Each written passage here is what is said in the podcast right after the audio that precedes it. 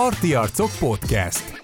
Minden, ami a parton történik, azokkal, akikre a vízparton túl is kíváncsiak vagyunk. Sziasztok, drága hallgatóink! Ez a Parti Arcok Horgász Podcast 23. adása. Én Pásztor Viktor vagyok, és itt van velünk ma is Sörös Ámos. Sziasztok! Kezdjük talán gyorsan a szolgálati közleményekkel.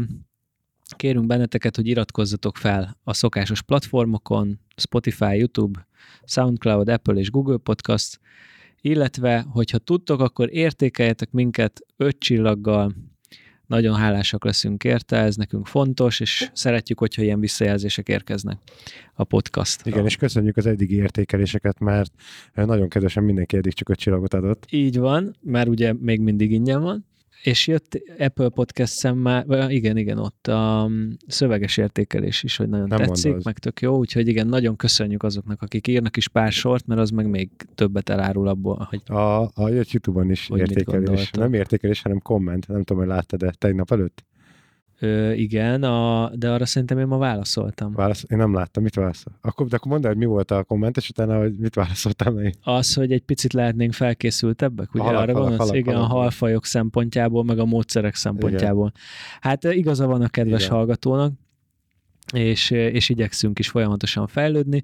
Azért ez a kérész küszös történet miatt ö, De az, ugye az érkezett. felkészült, az, De igen, azért az egy inkább egy ilyen pillanatnyi zavar volt, így van, úgyhogy semmi baj. és két percig stroke volt. De az, de az biztos, ezt írtam is a, a hallgatónak, hogy, hogy azért az bekerül a minden idők egyik legjobb pillanatai közé. Mindenképp. Király.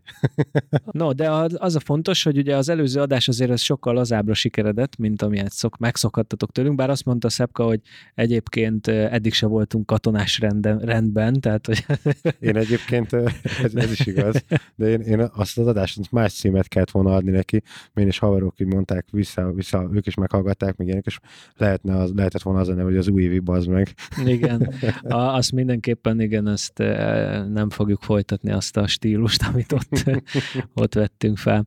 Jó, tehát a, a mai adásban sokkal szakmaibb dolgokról fogunk beszélgetni, mégpedig mivel éveleje van, ezért úgy gondoltuk, hogy egy kicsit a szakmai részét is egy ilyen összefoglalással kezdenénk, de egy olyan vendéggel, aki a MOHOSZ kötelékében van, és a Mohoszon belül elsősorban a versenyágazatért felel, és egyébként em- nem mellesleg sok minden mással is foglalkozik, úgyhogy nem is húzom tovább az időt. A mai vendégünk Poják Csaba. Szia Csaba! Szervusztok, sziasztok, üdvözlöm a hallgatókat. Csaba a MOHOSZ versenyzési ügyintézője, Országos Versenyhorgász Bizottság tagja, a Metodféter Szakág szövetségi kapitánya, és a Haladó YouTube csatorna készítője, és hát valószínűleg nagyon sokan ismeritek, mert hogy egyébként rengeteg tartalmat oszt meg a közösségi médiában, jellemzően azért a finom szerelékes horgászatról, de hát Csabától azért rengeteget lehet tanulni, úgyhogy nagyon-nagyon köszönjük, hogy eljöttél hozzánk, Csaba. Én köszönöm szépen, hogy meghívtatok. Kezdjük talán valahol ott. Hát egyrészt, hogy jól, jól mondtuk ezeket a titulusokat, amiket felsoroltunk. Jól mondtátok, hát hivatalos titulusom az versenysportirodában dolgozom, mint versenysport szakügyintéző, Szakügyintéző, bocsánat, az lemaradt a de szak. teljesen mindegy egyébként a titulusok az egy, az egy dolog szerintem, tehát Igen. nem az a lényeg. Mi, miből áll a te feladatod a Mohoszon belül, a verseny, verseny sporton belül? A versenysporton belül nagyon összetett a feladatom, hiszen a versenysportirodában vagyunk jó magammal együtt négyen. Ambrus Tibi a irodavezető, szerintem őt se kell bemutatni, mert egy elég ismert versenyhorgász, egy ikonikus, legendás alakja a versenyzésnek. Itt van Göböl Márk, aki a háttérfrontot biztosítja, amikor mi terepen vagyunk, és még Haraszkó Csabi barátom, aki pedig a pontyfogós ö, szakágnak is egyébként a vezetője, és ő, ő is besegít a versenyekbe, hiszen a mi fő munkánk az az, hogy a versenyeknek, a hazai bajnokságuknak a problémamentes lebonyolítása megtörténjen. Ez kezdve a versenykiírásoktól a nevezések ö, fogadásán keresztül magának a versenynek a, a megrendezéséig tart, illetve hát vannak ugye nemzeti válogatott versenyzőink, akik járják a világot, és velük ö, kimenni a versenyekre, tudósítani a versenyekről, hazai bajnokságokról is élő tudósítást, videókat, cikkeket írni, illetve az utazásukat megszerkeszteni vagy megszervezni, és hát ezen túl pedig még, amikor már éppen azt gondolna az ember, hogy már nincsen versenyszezon és nincs mit csinálni, olyankor pedig már készülünk a következőre, illetve a versenyzőket, ahol megünnepeljük egy versenysport gálát, annak a kiadványának a összeállítása, tehát azért nem, nem szoktam unatkozni, mondhatom azt, hogy áprilistól október végéig oda vagyok állandóan, szinte minden hétvégén, és a köztelévő időszakban pedig hát próbálom meg utolérni magam.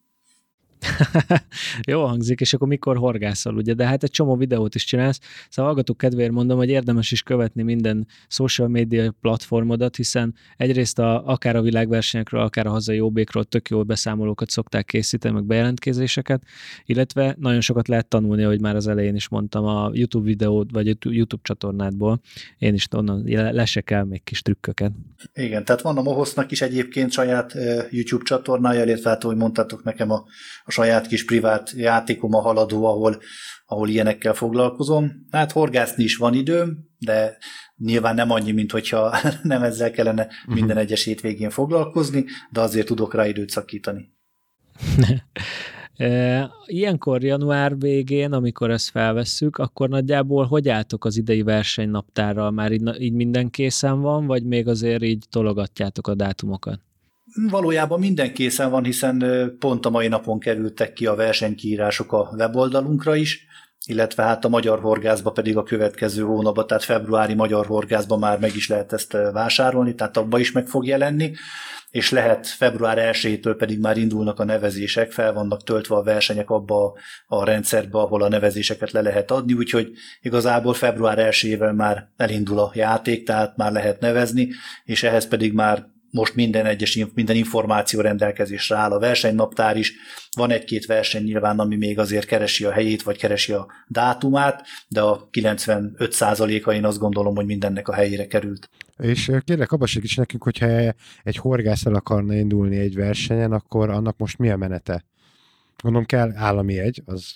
Így van, mindenféleképpen először egy állami jegyet kell váltani, ezt már azért is, mert február 1-ével már lejárt az előző évi engedélyünk, és ugye le kell adni február 28-ig a fogási naplót, ezt senki nem ulasz el, mert különben meglepetések fogják érni, hogyha ki akarja váltani majd az engedélyt. Tehát Egészen ugye, pontosan én tavaly így Bocsi, egészen pontosan, tavaly kaptam, igen, büntetést. Mert március másodikán vagy. Hát igen, egy kicsit kicsúsztál, így jártál, így van. Tehát igen, itt össze van most már nagyon kötve minden mindennel. Igen. Tehát először az állami egyet ki kell váltani, utána ki kell váltani a versenyzői engedélyt. Ahhoz, hogy valaki nemzeti bajnokságon indulhasson, ahhoz a versenyzői engedély az elengedhetetlen, hiszen sportági szakszövetség is a MOHOS, és mint sportági szakszövetség az ő versenyein csak igazolt versenyzők indulhatnak, és ez az igazoltság, ez a versenyzői engedély. Nem olyan nagy összeg egyébként, ez felnőtteknél 3000 forint, 14-18 év között 1814 év alatt 1000 forint az ára mindössze is. Tudni kell róla azt, hogy ennek a bevétele ez teljes egészében a versenysportnak a finanszírozására, támogatására fordítódik. Tehát aki ilyet vált, kvázi 3000 forinttal támogatja is a magyar versenysportot és ha ezek megvannak, akkor utána ugyanazon a felületen egyébként, ahol ki tudja váltani a versenyzői engedélyét, ugyanazzal a lendülettel már tud is a saját kis profiljából a horgászjegy.hu-n tudja is a nevezését intézni bankkártyás fizetéssel, tehát ahogy ezt sikerült bevezetni most már ugye az állami jegyeknek, az engedélyeknek is most már nagy részét már ki lehet váltani internetes platformon keresztül, ez a horgászjegy.hu szerintem ezt már mindenki ismeri.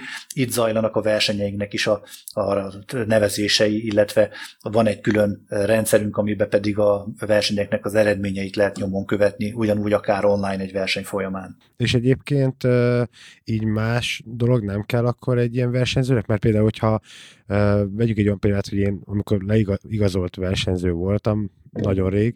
Nem, nem horgászként. Nem horgászként, igen, hanem vízilabdába, akkor nekünk mondjuk el kellett menni még milyen uh, sportorvoshoz, tehát ilyesmi, vagy bármi egyéb kellhet? Nálunk nincsen sportorvoshoz nem kell elmenni, tehát azért sportok, sportág vagyunk mi is, de azért nem, nem olyan, mint egy fizikai. A, a, a, tiéd a vízilabda az egy kicsit keményebb fizikai sport, bár ezt meg tudnám kérdőjelezni, mert hogyha mondjuk a kezedbe adnék egy rakósbotot, hogy egy 5 órás versenyidő, vagy egy 4 órás versenyidő alatt tolt be 800 600 ezerszer, akkor utána azért megérezni annak a súlyát, de azért nyilván ehhez a sporthoz még nem kell sportorvosi igazolás. Uh-huh. Még, nem. Még, nem tudjuk, hogy mit hoz a jövő, így van.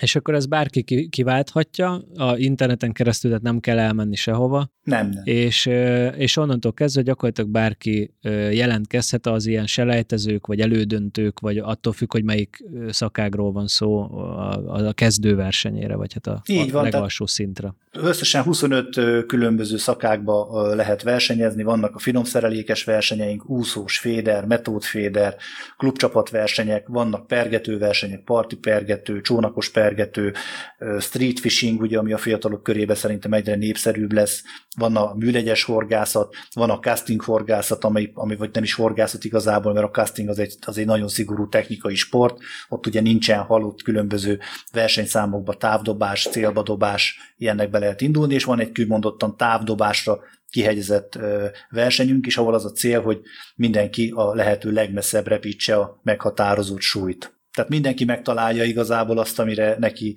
ingere van, amire neki tehetsége van, úgyhogy lehet vál, van, van bőven miből válogat. Ezt be fogjuk majd linkelni, aztán hát, ha van olyan hallgató, aki most kap kedvet a versenyzéshez. Én gondoltam Ámos, hogy szerintem legyünk mi is versenyzők. Ne, nem? Egy ilyen 3000 forintot azért megérne, hogy azt mondhassuk, hogy horgászversenyzők vagyunk, mi, igazolt. Mit, mit ajánlana nekünk, Csabi, Csabi hogy mi egész, egész szarul tudunk mondjuk féderezni, rettenetesen, rettenetesen pergetünk. hát azt nem is hívnám pergetésnek. Igen. Én, én kétszer hosszú előkésztem már, tehát akkor szerintem mi induljunk el. Szerintem a távdobás lesz, ami... Igen, abban lehet Ahhoz a még felszerelésünk sincs. Igen. De akkor mondjuk jó. Mondjuk, ha nem fogunk halat, azzal se okozunk semmilyen kárt senkinek végül is. Én azt tudom mondani egyébként, hogy így az amatőr, ha most szigorúan nézzük az amatőr sportot, uh-huh. a, a legtöbben egyébként a metód szakágnak a versenyein uh-huh. indulnak el. Azt Aha. gondolom, hogy talán ez a, ez a legkönnyebben elsajátítható olyan módszer, amivel, amiben versenyt rendezünk, nagyon sokan metódoznak. Ugye ennek most tavalyi évben világbajnokságot is Magyarország nyerte, úgyhogy biztos, hogy ennek lesz egy nagyon komoly felfutása Ebből egyébként most már több mint tíz, azt hiszem, hogy pontosan nem is több, hanem pontosan tíz elődöntő van, amin lehet elindulni, utána középdöntő és végül egy döntő. Tehát, hogyha valaki ki szeretné magát próbálni, akkor én azt gondolom, hogy talán ebben a műfajban a leg, legkönnyebb magát kipróbálnia. Elindul egy ilyen elődöntőn, és próbára teszi a szerencséjét, vagy a tudását, de meg lehet ezt tenni egyébként nagyon sok más amatőr versenyen is, tehát hogyha valaki így versenyzéssel kacérkodik, én mindig azt szoktam mondani, hogyha eh, szétnézi így a Facebookon, nagyon-nagyon sok amatőr versenyt szerveznek most már itt kis hazánkba. Hál' Istennek egyébként hozzáteszem, mert eh, nyilván a mi országos bajnokságaink is abból a mezőnyből tud szépen építkezni, akik ott elindulnak amatőr versenyeken, és amikor már úgymond azt kinövik, tehát ott folyamatosan jönnek az eredmények, akkor mindenki úgy érzi, hogy akkor most már ide nekem az oroszlánt is, és akkor elindulnak ezeken az országos bajnokságokon, ahol viszont már tényleg nagyon komoly versenyző versenyzők, nagyon nagy tudású, nagyon nagy tapasztalattal bíró versenyzőkkel lehet megküzdeni a sátleg egy döntőben, vagy egy középdöntőben is. És egyébként, hogyha most ne adja, úristen, elmennénk a Viktorral a metod valamelyik elődöntőre, vagy válogatóra, akkor ott már tehát létezhet, hogy beül mellém Walter Tamás, tehát, vagy nem, vagy nem tudom, hogy ő met- metodozik egy. Na, nem, ő pont nem metodozik. A Tamás nem, nem metodozik, de mondjuk mond a Szabó Bencét, vagy a Bakó Petit, a Bence ő akik ugye mindketten a világbajnok csapattagjai, és ezt ugye nem is mondtam az elején, de hát így hatalmas gratuláció Csaba, hiszen te voltál szövetségi kapitány, vagy te vagy a szövetségi kapitány, és te ö, igazgattad ezt a csapatot, akik az első metod Féder világbajnokok lettek gyakorlatilag itt Magyarországon, úgyhogy hát le a kalappal, mi Szabó Bencével csináltunk egy adást korábban, és zseniás dolgokat mesélt róla, meg hát öröm volt hallgatni, ahogy ilyen nagy átéléssel mesélte a VB VB-s élményeit, úgyhogy hát ezúton is gratulálunk.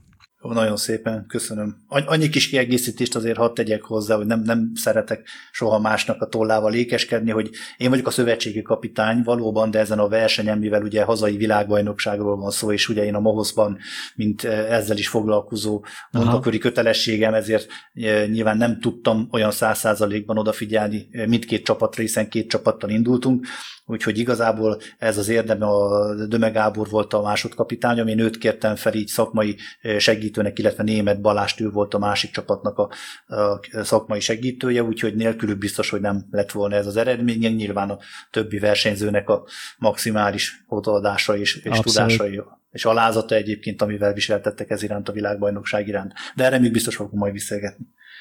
Igen, igen. Hát erről lehetne amúgy napokat, mert én végignéztem a másfél órás beszámolót, vagy hát egy ilyen videós összefoglalót gyakorlatilag, és azt vettem észre, hogy eltelt a másfél óra, és hoppán besötétedett, mert így annyira beleértem magam. Egyébként köszönöm, hogy kiavítottál valóban a, a szövetségi kapitány alatt, ugye volt két a másodkapitány, és a, a Döme Gábor volt a, az első helyzetnek, a német Bázs meg a második helyzetnek, úgyhogy igen, ez így pontos. Szóval Szóval Akkor én... ezen indulunk, ugye? Ezen azt mondod? Indulunk, de, uh... de még nem a VB-n egyből, mert ugye azt nem hiszem, hogy Csabi át tudja intézni nekünk. Igen, csak közben szabotáltad a kérdésemet, hogy, Bocsánat. hogy, hogy létezhet-e az, akkor, nem, akkor mondjuk a Szabó Bence beülhet mellé egy ilyen versenyen? A, vagy, úgy van vagy... felépítve a rendszerünk egyébként, hogy azok a versenyzők, ez, ez, tehát ahhoz, hogy valaki világbajnoki csapatba kerüljön, vagy utazó csapatba kerüljön, ahhoz a válogatott kerettagságot kell kivívnia. A metód esetében ez 10 fő, Féderbe 10 fő, úszósba ez 12 fő szokott lenni. Na most ez a ranglista, ez a válogatott kerettagság a ranglista alapján alakul ki. A ranglista az három évnek az eredményét nézi. Pont most van egyébként átalakítás alatt ez a ranglista, a Nemzetközi Szövetségnek a, a ranglista rendszerét fogjuk mi is bevezetni, aminek röviden annyi a lényege, hogy négy év eredményét nézzük, amiből egy év eldobható, tehát a legrosszabb adott évi eredmény eldobható, és három évnek a legjobb eredményét veszi alapul ez a ranglista, és az itt szerzett pontokkal most már aki a legkevesebb pontot gyűjti, úgy lesz a ranglistának első, második, harmadik, stb. helyezettje. Ez azért is nagyon jó, mert most ez a pandémia sajnos megmutatta azt, hogy bárki kerülhet olyan helyzetbe, hogy pont az indulás előtt éppen lebetegedik. Én is most azért beszélgetünk ilyen, ilyen kicsit ilyen távkapcs-szerűen, mert én is Covid-dal karanténba kerültem, és most itthon be vagyok zárva a négy fal közé, tehát esélyem se lenne most például versenyre menni, de tegyük fel, hogyha van egy világklasszis versenyzőnk, aki így jár, és nem tud elindulni mondjuk a versenyén, emiatt ne szenvedjen kárt, tehát ne legyen az, hogy emiatt kiesik a válogatott keretből, mert kiesni nagyon könnyű, úgymond, de nagyon nehéz visszakerülni, tehát mindenkinek van egy olyan lehetőség, lehetősége egy olyan éve, amikor lehet akár egy rossz formában, és nem úgy jön ki az eredmény, emberek vagyunk, bárkinek lehetnek ilyen szériái, de most tényleg csak egy ilyen fránya pandémiáról, hogyha beszélünk, akkor is kerülhet valaki ilyen helyzetbe is, ne bukja emiatt el a válogatott kerettagságot, de hogy a válogatott kerettagságot azt meg kell szerezni. Ahhoz, hogy és nyilván azok, akik a válogatott kerettagságot megszerezték, illetve a ranglistának az első 40 helyét sikerült nekik az elmúlt három év eredményei alapján kivívni, őket valamilyen szintű védettség óvja, ami azt jelenti, hogy nekik nem kell elődöntőn elindulni.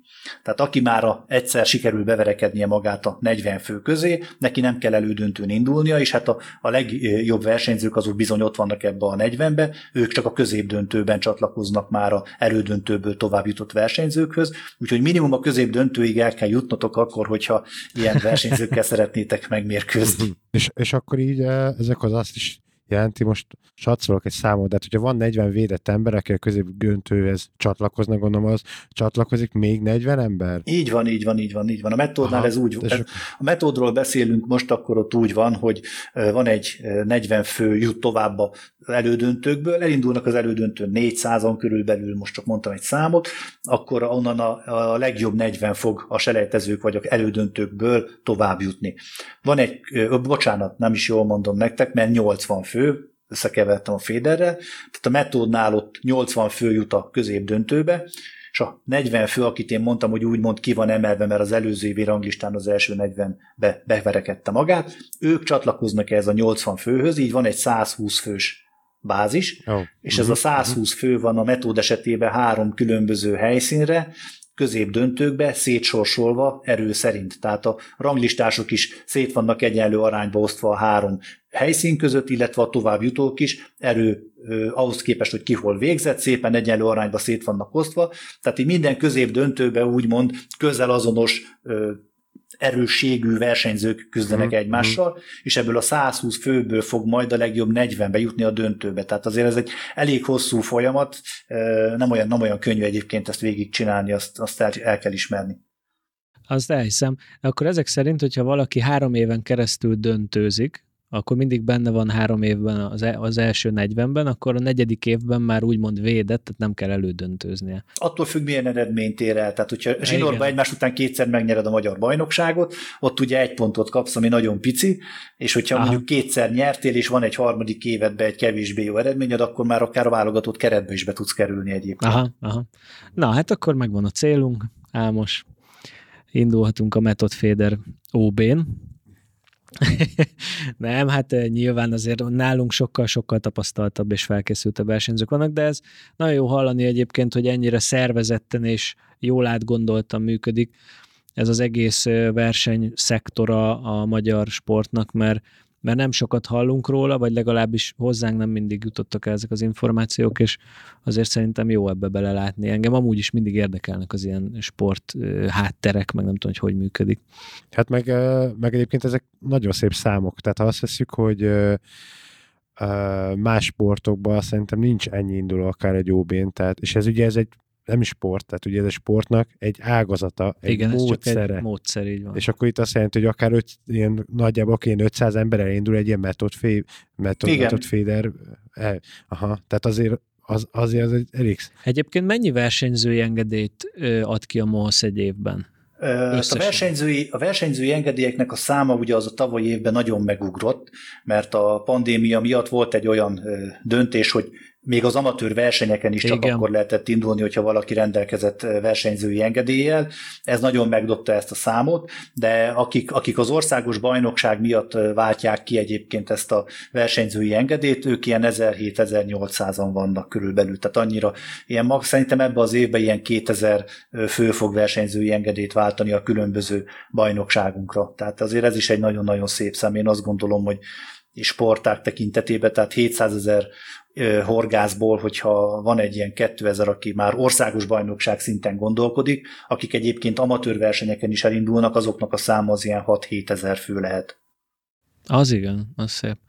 Hát igen, az biztos, hogy a, a horgászat az egyre népszerűbb, és mi azért erről már itt az adásban is beszélgettünk, meg adáson kívül is gyakran feljön ez a kérdés, hogy hogy miért lehet ez, hogy egyre, egyre népszerűbb a horgászat, és hogyha azt nézzük, hogy mondjuk 15 évvel ezelőtt volt körülbelül 200 ezer regisztrált horgász, ma pedig van már 700 ezer plusz, akkor, akkor az egy elképesztő növekedés. Kíváncsi lennénk a véleményedre, hogy te mit gondolsz arról, hogy miért, miért lett ennyire népszerű a horgászat. Bocsánat, közbeszúrhatok egy picit, mert ö, ö, pont ugyanez a kérdéskör ment nekem is a fejembe, és az, azért szeretném minden ezt elmondani, mert pont a Csabi, a te egyik videódat néztem, és eze, ezért kezdtem el gondolkozni, és majd elmondom, hogy mi jutott nekem arra eszembe, és akkor tehát el tudod mondani, hogy mi volt egyébként a célja nyilván a videónak, hogy most a legújabb videód, ami pénteken jött ki, a, amikor Rakos bot és annak a történelmét. És hát ugye maga, maga a horgászatnak a történelmét kezdted el mondani, és én miközben mesélted, majd el, elmondod, hogy mi volt belőle a lényeg, mert én úgy tudom szépen elmondani, mint ahogy te összefoglaltad, hogy én azon gondolkoztam, hogy a horgászatban de ez lehet, hogy nem, nem igaz ennyire, de például azt tudom, hogy a nagyapámnak sokkal nehezebb volt akár egy horgászbothoz, vagy bármihez hozzájutnia,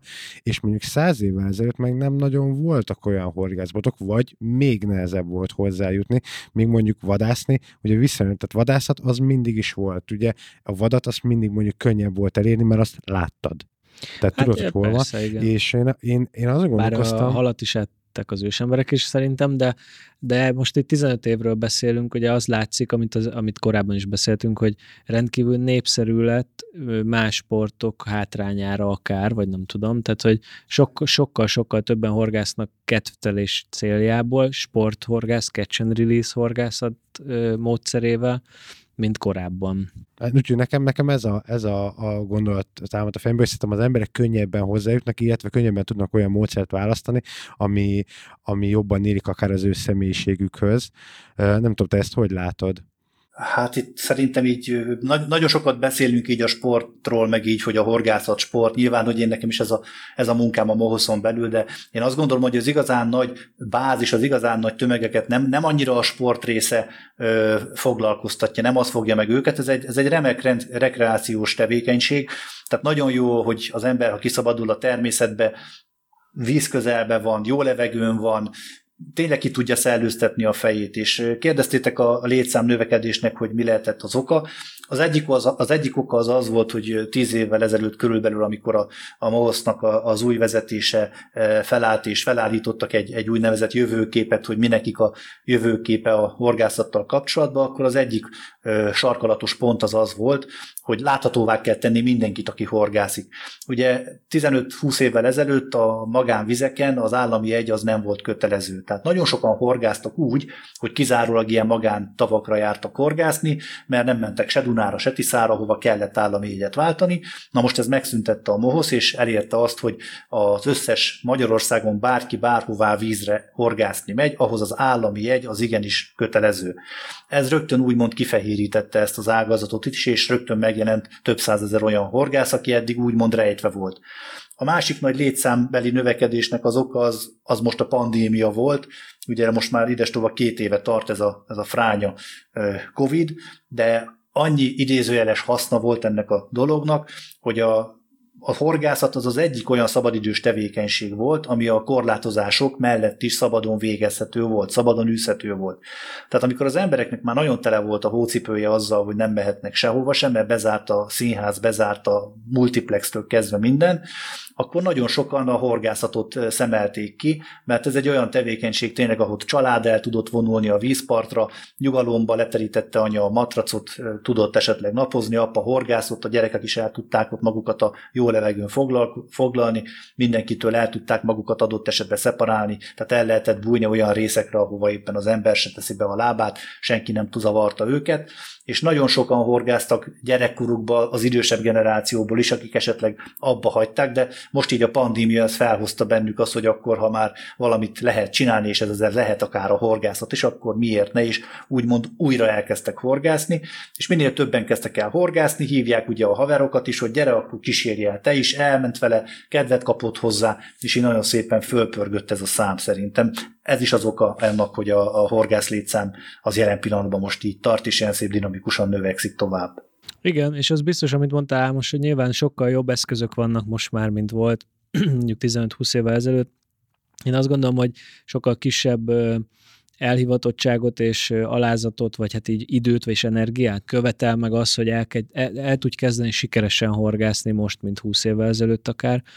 Úgyhogy a, én ezt saját magamon is tapasztalom, én én most az igazán, amikor elkezdtem orgászni, én metodféderezni kezdtem el, ami egy sokkal-sokkal könnyebb dolog, mint amit előtte láttam az ismerősöktől, haveroktól, hogy úszót próbálnak, ugye úszós készséget kötni, vízmélységet mérni, stb. Tehát azért az engem annyira nem izgatott, mint a metodféder, amit tök egyszerű megoldani. Na hát mindegy, szóval. Meg, meg lehet, hogy ez is, amit, amit Csaba mondtál, hogy ugye a Covid alatt lehetett ugye rekreációs igen, ö, igen, az fontos. részként ugye a horgászatot használni, és ugye ez is fontos, hogy egyébként tehát a társadalmunk abban az irányba halad, hogy egyre több időnk van magunkra, egyre több időnk van a szabadidőnkre, ezért lehet, hogy ez idő is. Főleg a pandémia alatt. Igen, pandémia alatt, igen. És lehet, hogy ez is hozzá tartozik, nem tudom, tehát Hát biztos, hogy nagyon sokan kezdtek el horgászni, de amúgy, ha már itt tartunk a, a Mohosznak, mekkora szerepe volt abban szerinted Csaba, hogy ez, egy, ez a szabályok alól kivett, vagy hát hogy mondjam, ez egy engedélyezett tevékenység volt szemben más dolgokkal? Nagyon nagy szerepe volt ebben a Mohosznak egyébként, nagyon sokat bántanak bennünket, úgymond, tehát általában az ember a negatív megnyilvánulásokat szokta olvasni a különböző közösségi fórumokon, és nem tudják azt, hogy nyilván az is, hogy most engedélyezték azt, hogy a horgászat az benne legyen abba a körbe, amit a pandémia alatt is lehet űzni, az, azért bizony tenni kellett nagyon sokat, tehát a, a Mohosznak az elnöksége, ők nagyon komoly lobby tevékenységet folytattak, illetve folyamatosan mentek egyeztetni az operatív törzsel is annak érdekében, hogy ez a tevékenység mehessen tovább. Nagyon jó példa erre, amikor például az éjszakai horgászat ugye nem volt lehetséges, mert egyszerűen kiárási tilalmat rendeltek el, és, és egyszerűen nem lehetett menni horgászni sem, mert azt mondták, hogy kiárási tilalom van, nem lehet menni sehova se éjszaka. Ezt nagyon nehezen fogadták el az emberek, és folyamatosan bántottak bennünket, hogy nem tesz semmit a mohoz, holott én bentről pontosan tudtam azt, hogy ez folyamatosan megtörténtek az egyeztetések, állandóan mentek a, az operatív törzshöz ennek érdekébe, hogy ezt engedélyezzék, egyszerűen nem ment át. Most nyilván van olyan dolog, amit, amit nekünk is sikerül elérni, van, amire pedig kategorikus nem a válasz, ez az utóbbi, ez egy olyan volt, van, aki ezt el tudta fogadni, van, aki ezt nem, mindenki vérmérsékletének betudhatóan, függetlenül attól, hogy most mennyire tartja valaki logikusnak, vagy éppen nem logikusnak az adott intézkedést. Sajnos a mai világunk az nagyon sok olyan dologgal van tele, ami ha belegondolunk nem éppen logikus, de nem nekünk, mint Mohosznak nem az a feladatunk, hogy ezeket eldöntsük, hanem az a feladatunk, hogy a törvény által előírtakat alkalmazzuk, és erre kérjük a horgásztársainkat is. Ez pont egy ilyen történet volt. De most már ez hát is elhárult, úgyhogy most hál' Istennek éppen nincsen semmi, semmi akadálya a horgászatnak. Gyakorlatilag most már ma, majdnem, hogy ugyanazt a világot lehet élni, vagy életet lehet élni, mint a, mint a vírus előtt. Én azt gondolom, legalábbis itt Magyarországon azért olyan hatalmas különbség nincsen már. De egyébként visszatérve egy picit erre az éjszakai horgászatra, én is olvastam sok kommentet, meg kommentháborút a Facebookon ezzel kapcsolatban, és annyi még fontos, vagy az fontos elmondani, hogy akár logikus, akár nem, amit a kormány, vagy az állam, vagy a törvényhozók mondanak, az van, tehát, hogy ezen kár vitatkozni. Nyilván nem, nem mindig logikus, de ha az ember nem, tehát általában az emberek nem látják a teljes képet. Ugye most ez a horgászat szempontjából lehet, hogy nem volt logikus, de adott esetben a szabályok betartatása szempontjából meg lehet, hogy igen, mert akkor különben mindenki azt mondta volna, hogy épp horgászni megy, aztán közben épp nem oda ment, szóval, hogy a rendőr meg nem tudta volna eldönteni. Na mindegy, szóval nem ilyen egyszerű ez azért sosem, fekete meg fehér. Ezen túl vagyunk, hál' Istennek. Igen. Kicsit térjünk vissza a VB-re, mert én itt, engem az nagyon érdekel, hogy ez volt az első, ugye úgy nevezték, hogy freestyle féder világbajnokság. Ennek van valami oka, hogy nem metod féder világbajnokság, hanem freestyle? Érdekes ez a megnevezés, mert a, a története ennek a világbajnokságnak ez még egy évvel korábbra nyúlik vissza. 2019-ben voltunk Olaszországba, Toszkánába, Lágó Borgéze tavon rendeztek egy világkupát, akkor még az volt a neve, hogy Fisheriz. Tehát úgy indult el ez az egész, hogy Fisheriz Method Fader World, Champ, World Cup volt, még igazából nem is világbajnokság volt, csak világkupa, amit egyébként sikerült a magyar csapatnak akkor is megnyernie még akkor Döme Gábor pont csapattag is volt, Német Balázs, Döme Gabi, Kispeti, Sisa Józsi, Sipos Gabi voltak így csapatban, és sikerült megnyerni ezt a, ezt a világkupát, és akkor ott kérdeztük a szervezőket, hogy mi lesz ennek majd a sorsa ennek a bajnokságnak, lesz ebből VB, mondták, hogy ők azt szeretnék, nyilván azért rendezték ezt a világkupát, és kérdeztem, hogy mikor lesz a következő világkupa, kire fogja rendezni, ők mondták, hogy hát nem tudják, majd aki majd vállalja. Én meg bőszen jelentkeztem, hogy mondom én akkor nagyon szívesen a világkupát Magyarországon, hogyha gondolják, akkor megrendezzük. És akkor eltelt ugye egy év, és kaptunk egy e-mailt a Nemzetközi Szövetségtől, hogy köszönik szépen a felajánlást, és hogy gratulálnak, akkor meg is, akkor mi rendezhetjük is. Én nem is gondoltam, hogy akkor ez világbajnokság lesz, azt hittem, hogy a világkupáról van szó, majd pár hónap múlva írt az olasz barátom, hogy hát akkor gratulál a VB szervezéshez, mondom, milyen VB szervezéshez, és akkor néztem, hogy milyen VB, és hát valóban az volt a levélben, hogy világbajnokság lesz ebből a dologból, de még akkor is Fisheriz volt a neve, a, ugyanaz volt a neve, mint a világkupának, csak már világbajnokság, majd amikor megjött a hivatalos kiírása a versenynek, akkor lett ez freestyle-nak átnevezve. Tehát a freestyle egyébként arra utal, hogy a hosszú előkés open-end kosaras féderezéshez képest, ugye itt lehet visszatömni rövid előkével, tényleg a metód technika is, illetve még itt már lehet ólommal is, tehát van ez a ledgering horgászat, vagy ez a bombféderezés, ahol olmot használunk, nem is, nem is magát a féder kosarat, az is engedélyezett, tehát egy kicsit kötetlenebb, szabadabb a megengedőbb a szabályrendszere, vagy legalábbis mi azt gondoltuk, de hát ugye a világbajnokság kapcsán ez kiderült, hogy mégse így volt de az, lett, az a célja igazából, hogy egy kicsit megengedőbb legyen a szabályrendszere, és mindazon, mindazok a dolgok, amik mondjuk a hosszú előkis féderezésben nem megengedettek, azok itt megengedettek legyenek. Na, mondjuk ez a VB kapcsán nyilván ez, ez nem úgy jött ki. Nekünk annyi előnyünk volt ebben, hogy már idestova a hetedik événél tartunk, amikor metód bajnokságot rendezünk. Tudom azt, hogy az első szabályzat, amikor kijött, ugye nem volt mire hagyatkozni, azt úgy magunktól kellett összerakni. Eltelt bizony egy két-három év, amíg a, a, a butaságok azok kiszűrődtek belőle, és sikerült úgy összerakni, hogy az most már megállja a helyét. És mi elküldtük ezt a Nemzetközi Szövetségnek, aminek egy részét ők elfogadták, egy részét viszont nem, és saját kútfe után mentek ők is, ebből voltak azért anomáliák a világbajnokságon, hiszen egy olyan versenyszabályzat jött ki, ahol egy csomó kérdés az nem volt egészen tisztázva, hogy hogyan lehet például alapozó etetést végezni, lehet-e például fonoginort dobóelőkeként használni, avagy sem, tehát ott, ott voltak bizony ilyen, ilyen kérdések, de hál' Istennek most felülvizsgálják ezt a világbajnoki szabályzatot, és hát épp most várom azt, hogy majd a Nemzetközi Szövetség a végleges verziót elküldje nekünk, amivel majd Dél-Afrikába majd tudunk menni majd decemberbe. Tehát igen, azért ezek a, a versenyszabályzatok szerintem minden sportákban így működnek, hogy évről évre van egy evolúciójuk, mindig tanulnak a hibából, meg tömködik be a lyukakat, amit a versenyzők megtalálnak, és, és akkor majd így egyszer lesz. Hát végleges sosem lesz valószínűleg. És a, hogy, hogy Maconkán, vagyis hát milyen, milyen okból került Maconkára a verseny, ott volt az OB is, vagy ott szokott lenni? Az OB az azért került oda, mert ott volt a VB. Tehát nekünk egy olyan vízterületet... Ja, hogy fordítva. Á, igen, értem. Igen. Fordi, fordított volt a logika. A világbajnokságok megrendezésénél, amikor hazai világbajnokságról beszélünk, akkor mindig a befogadó képessége a pályának az, ami sarkalatos.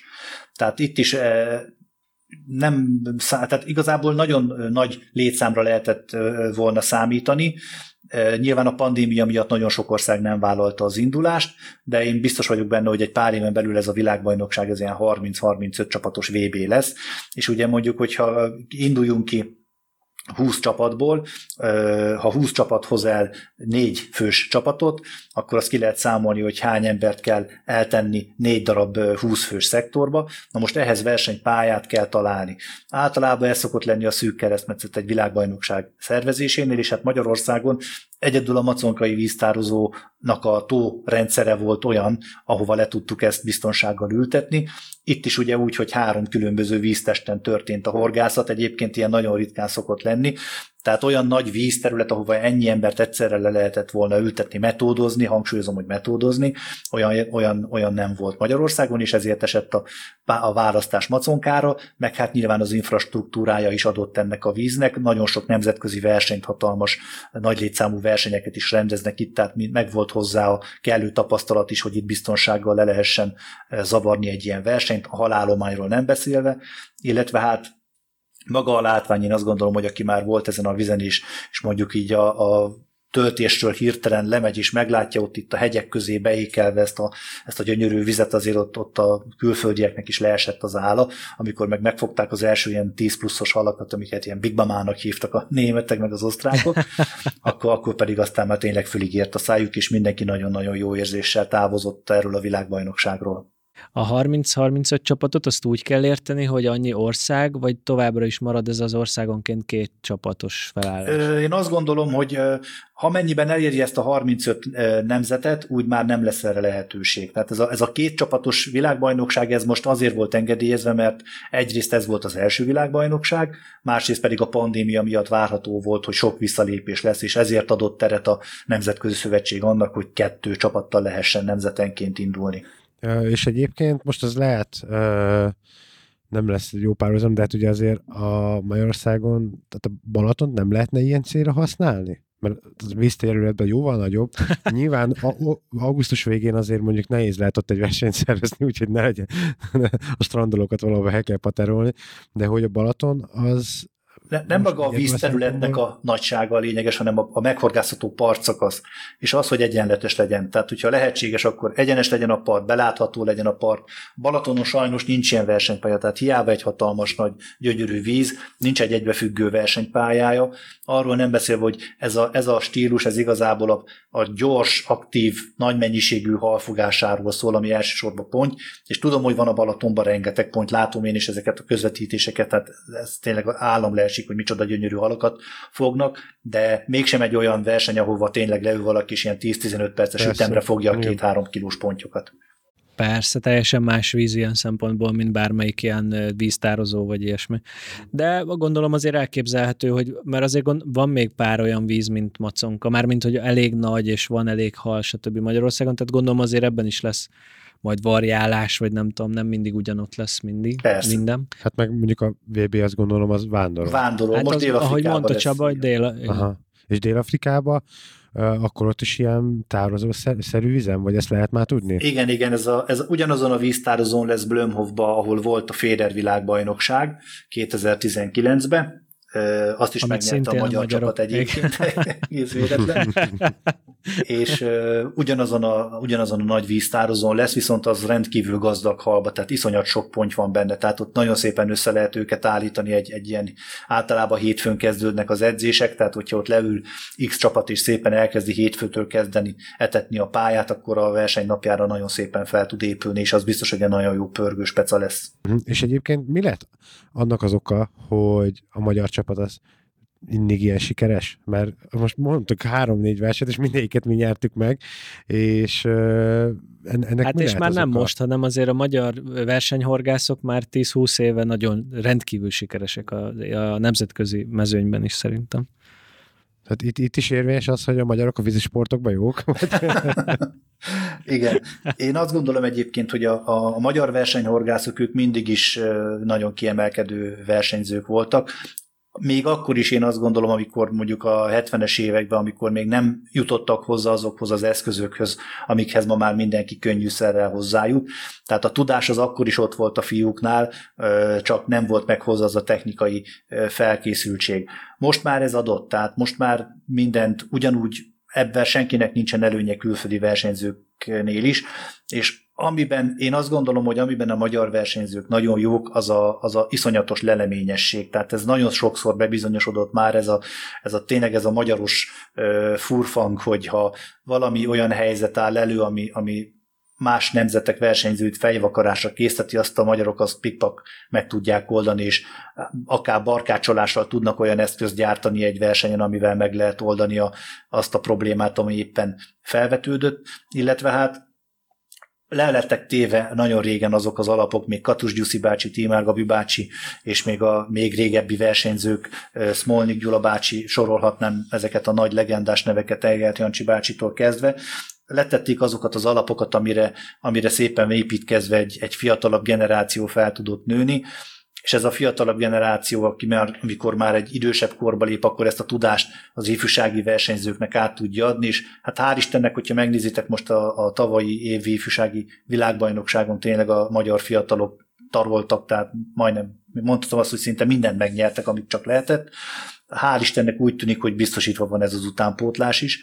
A másik pedig az, hogy vannak olyan versenyzők, akik borzasztó sokat tesznek a horgász sportnak a népszerűsítéséért. Gondolhatok itt a Döme Gábornak a, a munkásságára, vagy Walter Tomira, Erdei Attilára, akik nagyon aktívak, de akár Szabó Bencére is egyébként, aki nálatok volt vendég is, azért folyamatosan ő is publikál, filmeket készít. Tehát most már minden olyan, olyan háttér tudásanyag mindenkinek a rendelkezésére áll, aki egy kicsit nyitott és tudja használni a Google keresőt, hogyha ha akar, akkor pillanatok alatt az alapokkal tisztában tud lenni, és nem külföldi szakirodalmakból kell kizárólag összevadászni a tudnivalót, mint mondjuk az én időmben. Nagyon nem volt még se internet, semmi, hanem könyveket lehetett maximum bújni, vagy egy-két külföldi magazint, hogyha valaki hozzá tudott ilyenhez jutni. És a nemzetközi versenyeken is, amikor ugye egyre több nemzetközi versenyre megyünk ki, egyre több nemzetközi versenypályát ismernek ki a versenyzőink, és ez mind-mind elősegíti azt, hogy szépen ezek a tudások így egymásra épülve hozzák ezeket a gyönyörű eredményeket. Ez tök jó hangzik egyébként a, ezeknek az OB-knak, vagyis az OB fordulók, és akár az itthon rendezett nemzetközi versenyek, ezek látogathatók ö, nézők számára, ugye? Tehát, hogy bárki Így van, ezek, ezek mind nyílt versenyek, lehet jönni nézőnek is. Most már a pandémia előtt nem lehetett, amikor lezárásuk voltak, Aha. de most már szabadon látogathatóak ezek a versenyek, illetve hát a MOSZ-nak a Facebook oldalán minden versenyről, amelyiken, amelyiken ö, ott tudok lenni, azokról mindig szoktam élő bejelentkezéseket, illetve egy ilyen kis videós összevágott kis anyagot készíteni, hogyha valaki kíváncsi ennek a hangulatára, vagy pedig a bajnokokkal mindig van a végén egy beszélgetés, ahol faggatjuk őket a trükkökről, titkokról, amik éppen elmondhatóak, és azért egy-két apró kis morzsát el lehet lesni, de a legjobb én mindenkinek azt tanácsolom, hogyha elmegy egy ilyen bajnokságra, leül valamelyik eredményes versenyző mögé, és végignézi a horgászatát, iszonyat sokat lehet belőle tanulni. Szerintem ezt idén mi is ki fogjuk próbálni, engem nagyon izgat megnézni akár a, akár a Bencét, akár a Bakó Petit, vagy bárkit más szakákból is, hogy, hogy mit csinál egy profi, mert abból lehet a legtöbbet tanulni, ez biztos. Azt nem ígérem, hogy elindulunk a versenyen, és azon a versenyenre úgyse jutunk el, amint már ők ott vannak. De, de igen. Ne legyél kisítő. Jó, az, ez tény. Nem szabad. igen, egyébként érdekes ez, hogy a, a mondjuk van, ugye mi IBCC-re szoktunk menni, hogy ez egy magánverseny ebből a szempontból, és ott úgy ott, ott az egy elég masszív közvetítés van mindennel együtt, és amíg mondjuk egy más sportban, tehát nyilván egy, egy, egy foci, a vízilabda, kézilabda, kosárlabda, minden, tehát ugye az, azok látványsportok, azok ö, azt, azt, azt szeretik az emberek nézni, azt más látogatni, én azt gondolom, hogy itt egy ilyen horgászversenyen nekem mindig az volt a, a tapasztalatom, hogy sokkal inkább a, azok a finomságok, hogy elmész egy csapathoz, és látod, hogy tehát, hogy tényleg olyan apróság, hogy hogy van letéve a bot, milyen botot használ, milyen csal, hogyan csalizik. Tehát ez, aki szereti azt az adott stílust, olyan, olyan apróságokat, olyan csodákat lát meg, amit egyébként egy közvetítésen meg sehol máshol nem derül neki, csak ott élőben. Igen, ahhoz ott kell ülni, és nézni kell, hogy mit miután, milyen takt, hát ez nem is taktika, tényleg ez egy ilyen rituálé, ahogy, ahogy kitekeri, ahogy felemeli, ami, hogy már a kezében van, akár a metodkosár mondjuk, az hova van lerakva az etetőkaja.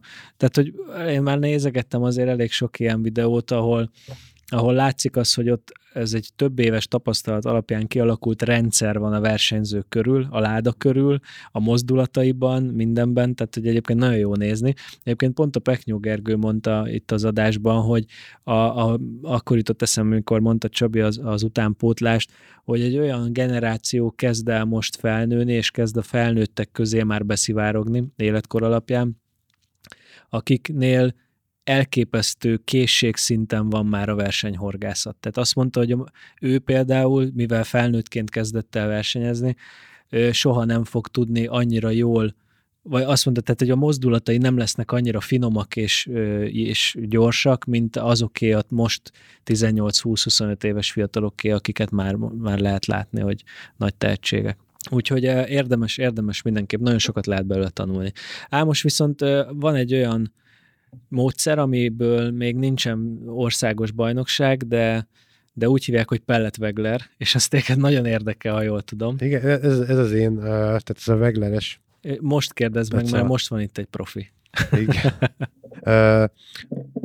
Össze tudod nekünk foglalni, hogy a Pellet Wegler ez pontosan miről szól, mert én lát, tehát láttam, amit láttam, de, de úgy tudom annyira, annyira jól elmondani, mint ahogy mert neked van, van erről a Pellet Weglerről videó is, és ö, nekem az volt a Pellet Weglerbe az első ok, amire azt gondoltam, hogy ez, ez milyen jó, hogy ugye ez egy nagy részt általában felszíni perce, de ezt majd elmondod, hogy nyáron sokszor van az a élethelyzet, hogy reggel megy a hal, ugye fenekezik az ember, délután megint megy a hal, és kettő között megeltűnnek, mondjuk egy bányatóba, ahol van 4-5 méter víz, vízoszlop, és akkor valószínűleg én nekem mindig az jutott eszembe, hogy, hogy ezek így felmennek, és én ezt láttam a videódban, hogy te kimentél egy ilyen bányatóra, és rommá fogtad magad ezzel a módszerrel, úgyhogy ha így címszavakba össze tudnád foglalni, hogy ez, ez, ez, mi, ez milyen módszer, meg miért ilyen hatékony? Hát ennek a módszernek a, a igazi őshazája ez Anglia, tehát ott kezdték el ezt használni. Én is a legelső ilyen pelletvagleres videót egy angol versenyzőnél láttam, és nekem is így szöget ütött a fejembe, hogy hát hogyha náluk működhet ezeken a vizeken, akkor Magyarországon ugyan miért nem működhetne. Ugye korábban általában, hogyha víz horgáztunk, akkor matchbothoz nyúltunk, klasszikus meccsbotozás, tocsanós etetőanyaggal, vagy éppen éppen megragasztott csontival lőttünk és úgy horgáztunk rá, de ez a technika nekem sokkal egyszerűbbnek tűnt. Nem olyan egyszerű egyébként ez, de egy kis gyakorlással nagyon, el lehet, nagyon könnyen elsajátítható. Ugye eleve rövidebb botot használunk hozzá, 3-3-30-as, max. 3-60-as botokat, ez a Wagler úszó, ez a pellet Wagler úszó igazából egy egybefüggő, vagy hab, vagy balzából, vagy műanyagból gyártótól függő úszó, aminek nagy a teherbírása, nem kerül rá semmi, csak egy kapocs, amiben maga az úszó kerül, alatta pedig ott van a, egy forgókaposba vagy egy előkébe benne az előkénk, rajta egy szem pellet csali, aminek a eresztékét ugye lehet állítani 30 centitől akár méterig, attól függ, hogy éppen hol jár a hal. Nagyon könnyen lehet vele dobni, nagyon kicsi a gubancolódásnak az esélye. Egy nagyon aktív forgásztechnika, egyébként itt főleg a, ezeken a mélyebb bányatavakon nagyon jól működik, ahogy te is mondtad, hogyha nyáron látjuk azt, hogy folyamatosan fordulnak a felszínen a pontyok, uh-huh, uh-huh. és lenne a mélyben nem lehet fogni semmit, akkor érdemes elővenni ezt a technikát.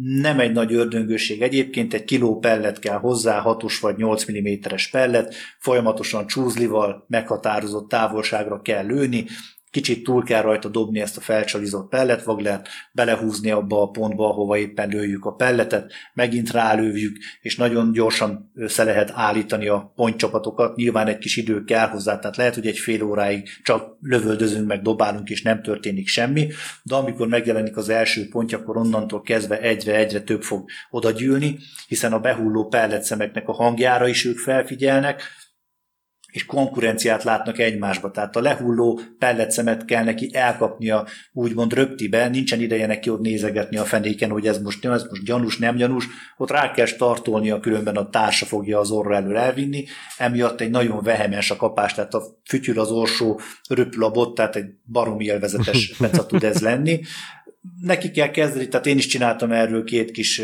videót a, a csatornámon, meg tervezem majd a, az idei évbe is, hogy ezt még majd tovább vigyem, hiszen azért ez a technika is fejlődik, újabb, újabb dolgok derülnek ki róla is. Van olyan dolog, amit én is eddig csináltam úgy, ahogy és rájöttem, hogy nem biztos, hogy jól csináltam, sokkal jobban is lehetne azt csinálni. Úgyhogy én mindenkit buzdítok arra, hogy nyugodtan vágjon bele ebbe a pelletvaglerezésbe, mert nem egy ördöngősség, tehát nagyon könnyen elsajátítható, viszont nagyon egy élvezetes horgászmódszer ez is. És én azt látom, hogy mondjuk a sima féderezéshez képest nagyon nem is más az eszközigénye, mert uh, ahogy láttam, kell ez a speciális ugye ezeket a pelleteket ilyen szilikon gyűrűre rakod rá, és úgy teszed mondjuk a horog mögé mondjuk egy Akár, előkével, igen. ugye? Igen, igen, lehet úgy is, vagy pedig hajszál kére kötött, tehát mind a kettő aha, megfelelő. Aha. És akkor kell lényeg pellet, most azt láttam a videódban, hogy neked külön pellet veglenes botod volt, de hogy még nekem van egy 330-as féderem, arra is gondolom rá lehet tenni, tehát nem, hal, hal, hal nem ezért nem fogja meg. Rá lehet tenni, csak a 330-as féder botnak nem olyan a karakterisztikája. Tehát a, az a különbség a pellet bot és a féder bot között, hogy a pellet uh-huh. bot az kicsit keményebb, hiszen ugye 6, 8, 4, attól függ mekkora úszót tesz rá az ember, de 4-től mondjuk 10 grammig terjedő lehet ez a pellet vagler, ekkora úszót kell vele tudni eldobni mondjuk ilyen 30-35 méterig. Emiatt az bot egy kicsit gerincesebb, feszesebb pont azért, hogy pontosan el lehessen dobni. Egy 3-30-as féderbotnak lágy az eleje is, azzal nem lesz olyan, nem lesz olyan élvezetes a dobás szerintem de el lehet kezdeni, tehát kipróbálni, hogyha valaki ki akarja ezt próbálni, nyilván nem kell rögtön pellet Wagler botot venni. Egyébként nem olyan nagyon-nagyon drágák ezek, tehát olcsóbbra jön ki, mint egy, mint egy Federer bot szerintem. Nem kell nyilván a csúcs kategóriát megcélozni rögtön belőle, de ha valaki csak ki akarja próbálni, kipróbálhatja egy ilyen Federer bottal is, de nem ugyanaz lesz az élmény. Aha, aha. Jó, hát engem mindegy meggyőztél. Te akkor, már akkor én majd májusban, máj, májusban majd veszek egy, tehát addig nem kell, mert május Nem, ez csak melegben működik, ha jól értem. Hát tehát, amikor majd feljön. Elsősorban nyári technika, működik egyébként már tavasszal, és amikor már fölmelegedtek a vizek és az ajzattól elemelkedtek a halak, onnantól kezdve tud működni. Igen. Most így január végén még nem olyan. Hát most, nem. most, le, most, most lehet igaz, most lehet igazán jól a felszínen horgászni, mert, az mert nem tudsz máshol. Tehát... Hát de, hát ki voltak holvadva most léket vizek láttam, pecáztak. Igen? Igen, sokan horgáztak, igen. Az a baj, hogy én mindig abból indulok ki, hogy, hogy otthon, a, otthon a kis kerti tavamban, abban abba még van, van jég, akkor én azt gondolom, hogy mindenhol van jég. Mikor bejön ez az 5 fokos hőmérséklet, meg egy, egy erős szél, Aha. tógazdák meg tesznek is érte, vagy vízforgatóval, vagy megtörik mm, csónakkal a jeget, nagyon gyorsan le tudja takarítani a szél a jeget, úgyhogy ha van egy kis felmelegedés, akkor szerencsére, ebből a szempontból szerencsénkre hamar jégmentesei válnak a vizeink. Igen, hát bár, igen. bár mondjuk ez nem mindig semmit, mert mi Viktorra voltunk egy jégmentes időszakban január elején, január 6-án horgászni, igen. és a rossz időn kívül más nem fogtunk ki, tehát... Csoda időnk volt, igen, de az az érdekes, hogy a bentán voltunk amúgy a kettes kis tavon, és ott gyakorlatilag a fél tavat átpásztáztuk mert nem voltak sokan nyilván, nagyon hideg volt egyébként, én szerintem két-három fok és hideg szél. volt, és a szél, a szél volt a rossz. Nem és a... képzeld el, hogy semmi, egy, egy kapá... hát volt két mozdításunk, de nagyjából ennyi, úgyhogy ott vagy nem találtuk meg az összeállt halakat, vagy épp nem ettek, nem tudom, tehát hogy valamit elrontottunk. De Betli. Vagy mind a kettő. Ilyen is van. Vagy igen. A horgászokban benne van, különösen ilyen hideg időben, hogy, hogy betlizik az ember. Én velem is előfordult már nem egyszer. Úgyhogy e, majd megyünk valamikor, viszont az Erdei Attilánál jutott eszembe, hogy vásároltam, illetve kértem karácsony, de ez most tök mindegy, egy általa ne, jelzett, vagy hogy mondják ezt? Fémjelzett. Szóval, hogy az ő, ő neve által fémjelzett féderbotot, igen, egy Tubertini Trinity, és amúgy ja, zseni, azért zseni. A... Igen, persze, az Erdei Attila által. Hát ő segített a fejlesztésben, és ezt, ezt az ő nevével De, fémjelzik. De a Tubertini az nem egy magyar volt. A Tubertini az olasz, ha jól tudom, ugye Csaba? Igen, igen, az egy olasz márka. Attila nagyon igen. régen kapcsolatban van ezzel a márkával, igen. és Aha.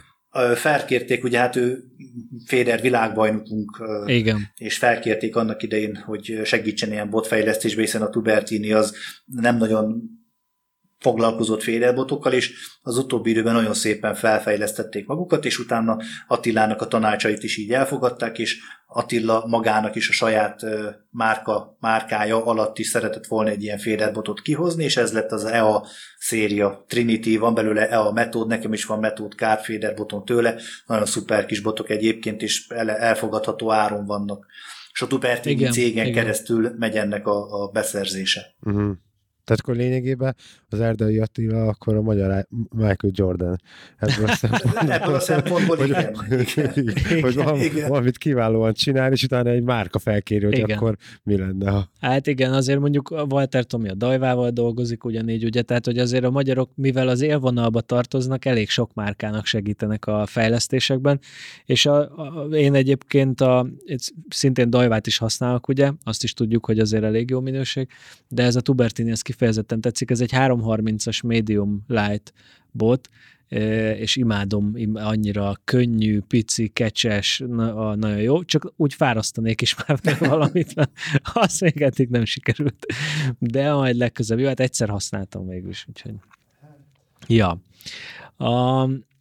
Van itt egy olyan témánk mára még, ami egy kedves hallgatónktól érkezett a Facebookon, és szerintünk egy nagyon érdekes téma, úgyhogy kíváncsiak vagyunk a te véleményedre is, Csaba.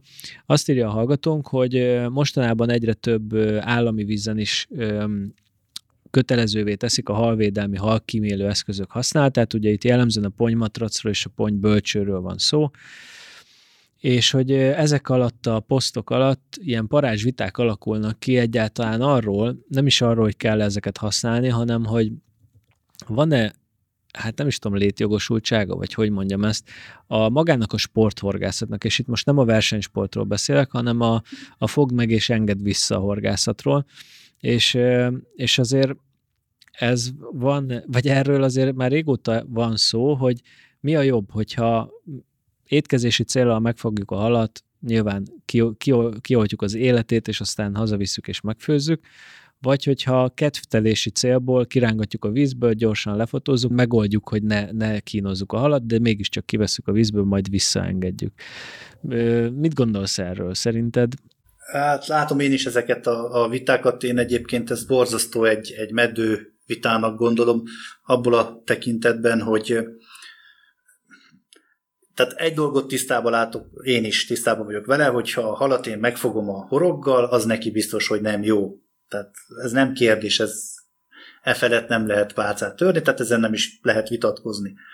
Azon viszont, hogy én azzal a megfogott hallal hogyan bánok, és elkövetek-e mindent annak érdekében, hogy a legkevesebb stressz érje, és mondjuk egy, egy fotót követően én visszaengedjem. De azt még hozzáteszem azt is, hogy nem csak a ponybölcső, mert ugye mindenki csak erről a ponybölcsőről beszél, de én azt gondolom, hogy a, a hallal való kultúrát bánásmód, vagy a, a hallal való sportszerű bánásmód, az igazából ott kezdődik el, hogy milyen felszereléssel horgászok. Szakán nélküli horgot használok, mindig az adott halnak megfelelő technikát választom, nem akarok egy, egy több 20 kilós, akár egy 20 kilós pontyot, nem akarok egy pickerbottal kifogni, mert jaj, de szépen hajlik, és az milyen frankó, mert ugye az nem arra való. Tehát, hogyha ezeket a dolgokat is én úgy fárasztom a halat, hogy nem neki futásból háromszor még bevágok neki, hanem csak felemelem azt a botot, mert tudom, hogy a halazon már szépen megakadt, és kultúráltan kifárasztom, nem türelmetlenkedek, hanem rászánom azt a kellő időt, ami a fárasztásával zajlik. Olyan merítőhálóval merítem meg, ami nem damilos, hanem halbarát anyagú, lefektetem egy bevizezett ponymatracra, mert az is sem mindegy, hogy hogy használjuk ezeket az eszközöket. Tehát összefoglalva, hogyha én mindent elkövetek a horgászat során, tehát a teljes horgászat során, annak érdekében, hogy én a halnak a minél kisebb stresszt, minél kisebb úgymond fájdalmat okozzak, majd azután én ezt visszahelyezem a vízbe. Én azt gondolom, hogy e, e felett nem lehet pálcát törni, és nem lehet arra, nem egy jó dolog arra kötelezni bárkit is, hogyha én megfogtam azt a halat, akkor azt vágjam kupán, aztán vigyem haza, mert ha ez így lenne, akkor gondoljuk el, hogy a Balatonból ezek a 20-30 kilós pontyok hány év múlva tűnnének el örökre, és arról nem is beszélve, hogy Nekem az a bajom ezzel a megközelítéssel, amikor azt mondják, hogy csak étkezési célra lehessen halat fogni, és, és csak akkor lehessen őket haza, akkor horgászhassak, ha én a kifogott halat elpusztítom és hazaviszem, hogy igazából semmi nem bizonyítja azt, hogy a halat, hogyha én visszaengedtem a vízbe, akkor utána azzal bármi negatív dolog történne. Számtalan megfogott pontyom van, amit láttam országos bajnokságon, hogy megfogták, lefotózták, visszaengedték, két óra hosszú múlva ugyanazt a pontyot megfogták, vagy akár én is jártam úgy márnázás közben a Dunán, hogy megütöttem a halat, elszakadt az előkém, elvágta valami kagyló, egy óra múlva fogtam egy márnát, benne volt az a horog, amit, amit tudom, hogy én kötöttem, mert ugyanazzal horgáztam, ott volt a szájába.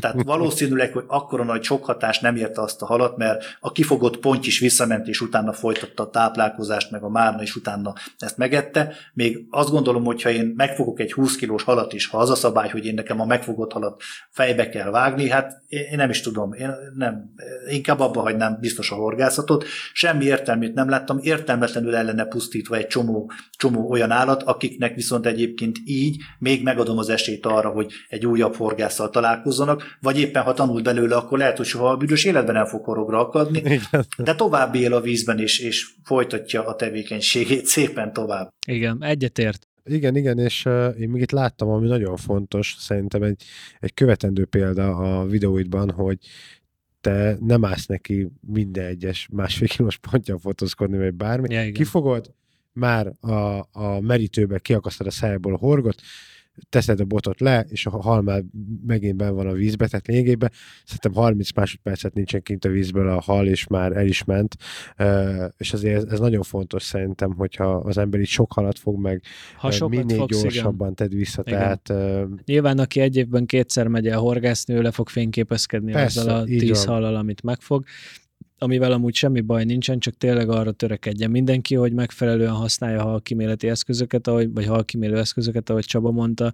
Nem mindegy, hogy a 40 fokos tűzőnapon másfél órája kint pörkölt bonymatracra tesszük le azt az éppen kifárasztott halat, vagy, vagy előtte lelocsoljuk egy kis hideg vízzel, és akkor már is más lesz a helyzet.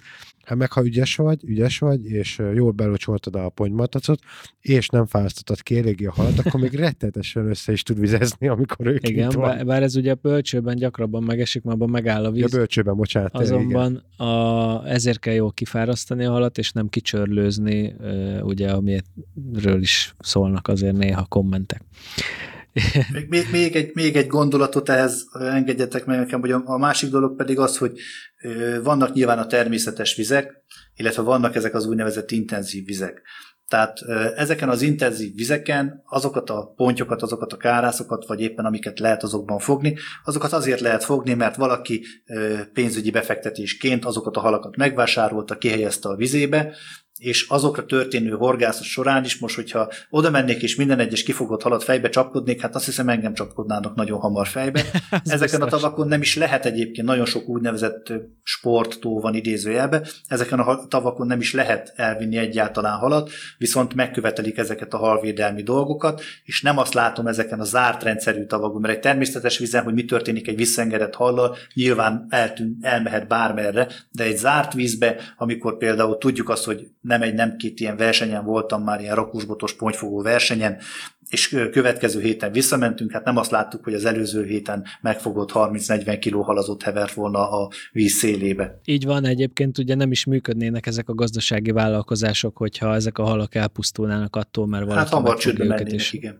Igen, és ugye azt is nagyon sokszor látjuk ezeken az intenzíven telepített és horgászott tavakon, hogy sajnos nem mindenki bánik szépen a halakkal, ez látszik a adott esetben a pontyok száján, de ettől függetlenül úgymond élnek, mint hal a vízben, tehát gyakorlatilag nincsen probléma. Ugyanúgy táplálkoznak, nem veszítenek a súlyukból, tehát nyilván nem, nem azt mondom, egyáltalán nincs rendben, hogyha valaki szadizza a halakat, de hogy azért azzal nincsen probléma, ha az ember vagy a horgász jól bánik velük, és kifogja őket, majd visszaengedi. Talán.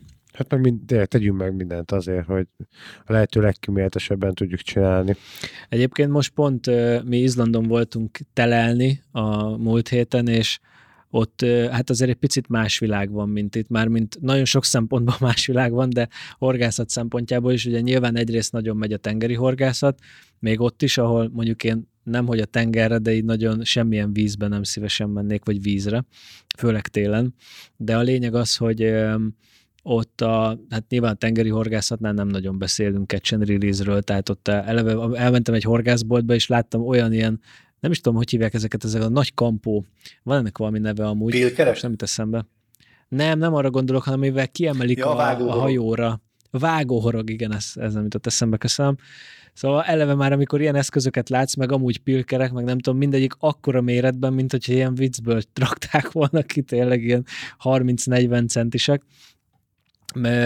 Szóval a tengeri horgászat nyilván egy teljesen más sztori, de ott azt láttam Izlandon, hogy ott elsősorban legyezés, műlegyezés megy, illetve egy nagyon kis pergetés, de gyakorlatilag szinte csak legyező cuccokat találtam, meg a tengeri horgászathoz szükséges cuccokat, úgyhogy teljesen más de, de a, náluk azért jobban nem nagyon figyel senki a környezetre és a környezetvédelemre itt Európában, én azt gondolom, nincs náluk tudatosabb nemzet ilyen szempontból, hiszen ők ki vannak téve a, a környezetüknek és a természetnek, hogyha nem vigyáznak rá, akkor vagy éhen halnak, vagy meghalnak csak úgy, mert hogy ott minden arról szól, hogy a szél, a, a vihar, a földrengés, a vulkán, a nem tudom, a jég, a hó, hogyan, hogyan tudott túlélni, és, és náluk sem láttam azt, hogy, hogy ne lehetne horgászni, vagy hogy nem, nem, tehát hogy ezzel bármi probléma lenne, sőt, nagyon komoly horgásztúrák vannak, főleg áprilistól amúgy október végéig, azt hiszem, akkor teszi lehetővé az időjárás, hogy a, a, az édesvízben, a folyókban lehessen horgászni. És hát rengeteg túra, nagyon komoly árakon, de lehet menni, szépen legyezni, meg pergetni.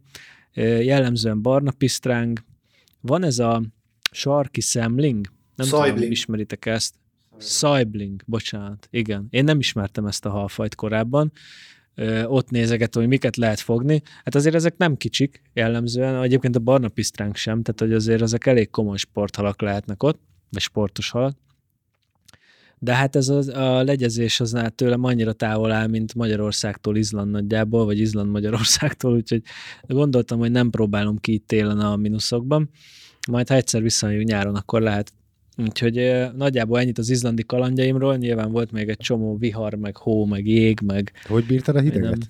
Nem, mert az Felöltöztünk, igen. Én, én amúgy, hát úgy, hogy a drága kedves szerelmem két nappal indulás előtt azt mondta, hogy figyelj, menjünk már még a Decathlonba és az, a, az volt a nagy mázlink, hogy elmentünk a Decathlonba, és vettünk szél- és vízálló termonadrágot, volt szél- és vízálló kabátunk, és a, vettünk termó aláöltözőket, termó pulcsit, stb., és felöltöztünk. És az a helyzet, hogy mostantól tudom azt, hogy nyugodtan elmehetek horgászni télen, mert fel lehet öltözni a hideg ellen, csak megfelelő ruházat kell hozzá, ugyanis leszálltunk, egy gyors story, vagy long story short, leszálltunk a repülőtéren, farmer, pulcsi, kabát, ahogy az emberek utaznak általában, kimentünk a repülőtérről, és egy olyan havas eső viharba keveredtünk ott, amíg elmentünk a bére autó kölcsönzőig, hogy a farmeromból így csavarni lehetett a vizet, úgyhogy ilyen helyeken nem megfelelő öltözet, a nem vízálló öltözet. Úgyhogy onnantól kezdve már nem farmerben jártunk.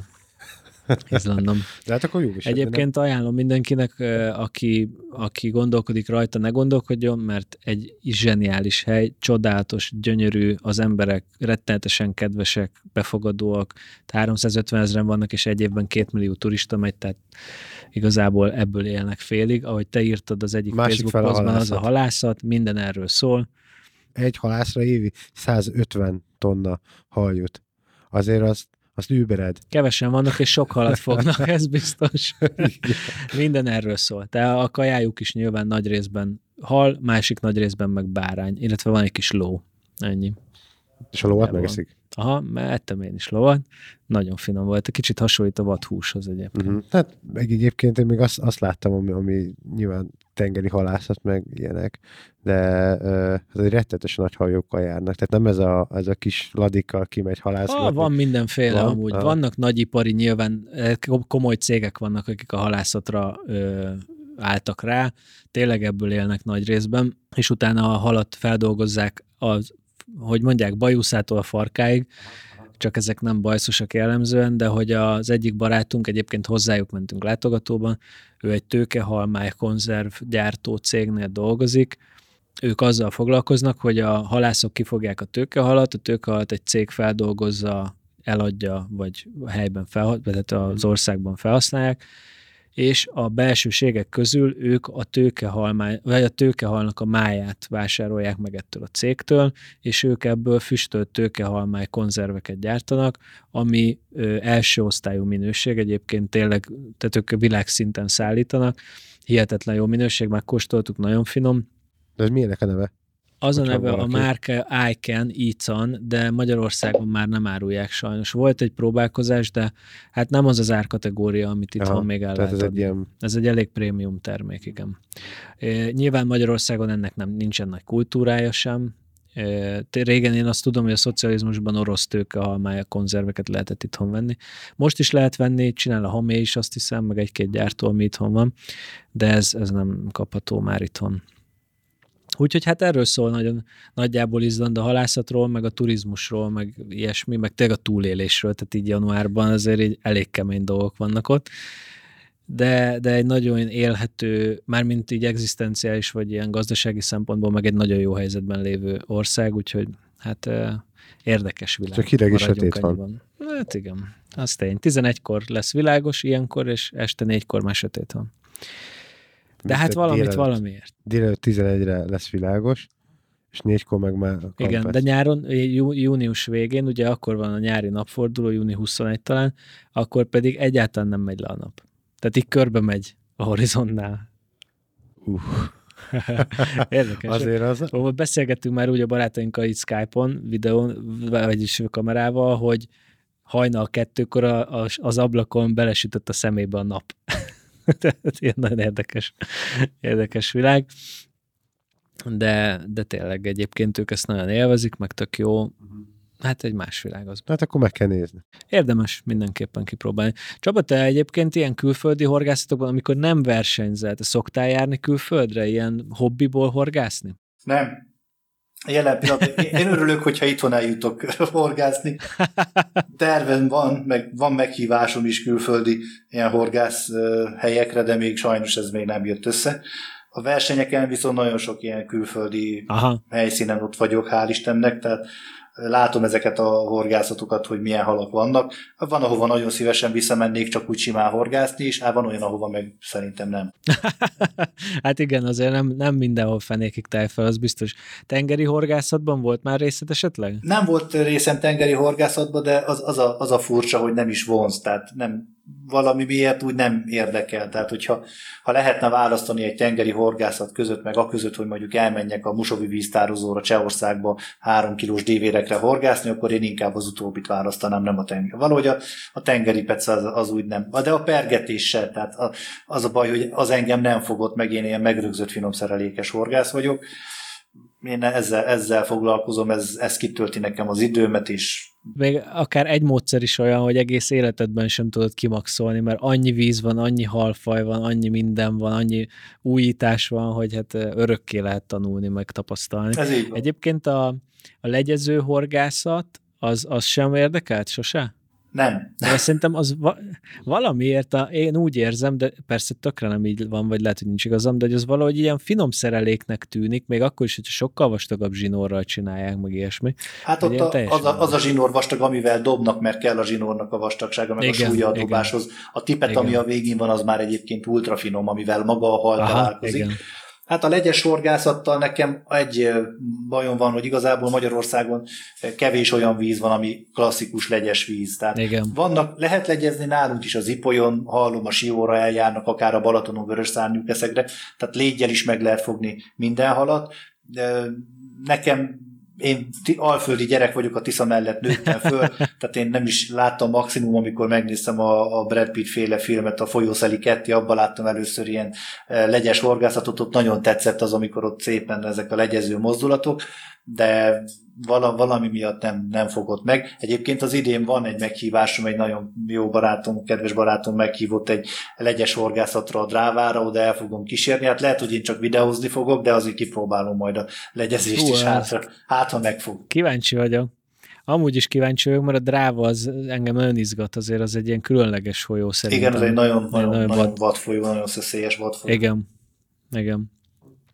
Egyébként a futómarcival voltunk egyszer horgászni, Márnázni Csepelen, és ő ugye a, a műlegyes válogatott csapat tagja. Igen, igen, a És ők, ők volt, igen, voltak is a, a Finnországi világbajnokságon, csak hát ő is írta a beszámolójában, hogy hát nagyon nehéz felkészülni Magyarországon, mert hát nem igazán van azért olyan víz, ami, amivel találkozhatsz bárhol ott a skandináv területen. Kicsit más a helyzet, az biztos. E, és egyébként a, most, hogy mondod, hogy a finom szerelék volt mindig is neked, neked a főpálya, hogy azt említettem már, hogy az elő, a legutolsó videódban ugye itt a, a rakosbotos horgászatról ö, meséltél, és de ugye finom szerelék, tehát hogy maga a féder, féderben is ö, nagyon ö, képbe vagy, hogy ha egy hallgató mondjuk érdekelni rakosbot, hogy mit mondanál, hogy mi a különbség, vagy miért, miért kezdje rakosbotozni, hogyha már féderezel? Tehát mi, mi, mi lehet itt a, a selling point, úgymond csúnyán, de hogy, hogy miért, miért kezd el rakosbotozni, nekem nagyon sokban hasonlít, de hát nyilván te ezt jobban tudod. A rakosbotos horgászat szerintem az egyik legpontosabb technika, hiszen itt a botnak a spicce alá egy 5 forintosnyi területre szépen le lehet mindig tenni ugyanúgy a szereléket egyetlen egy más módszernél sem tudod ezt megtenni. Tehát lehetsz te akármilyen pontos, féderbottal olyan pontosan soha nem fogsz tudni horgászni. A csalinak a prezentálása is, a rakósbotos horgászat az, amelyikben én szerintem a legjobban lehet ezt művelni, hiszen akár csak egy 5 centit emelsz a úszódon, és ugyanoda vissza tudod engedni. Fédernél ugye, hogyha megemeled a botot, már ki kell húznod, dobhatsz újat. Nyilván mind a kett, ott is megvannak a, a finomságok, de, de ez, ha csak ezt a két dolgot emelem ki, a pontosságot és a csali prezentációt, akkor szerintem a rakusbotos horgászat az, az ebben a tekintetben verhetetlen.